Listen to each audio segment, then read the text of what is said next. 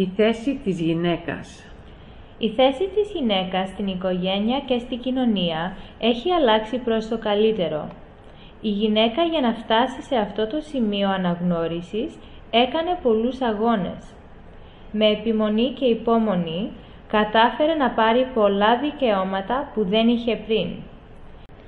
Η γυναίκα αγωνίστηκε για να διεκδικήσει τα δικαιώματά της στην εργασία και στη μόρφωση. Το δικαίωμα της εργασίας και της μόρφωσης την έκαναν πολύ δυναμική και ανεξάρτητη. Η σύγχρονη γυναίκα έχει φωνή και αποφασίζει ελεύθερα για την προσωπική της ζωή. Επίσης, συμμετέχει στην πολιτική, στην τέχνη και στον αθλητισμό.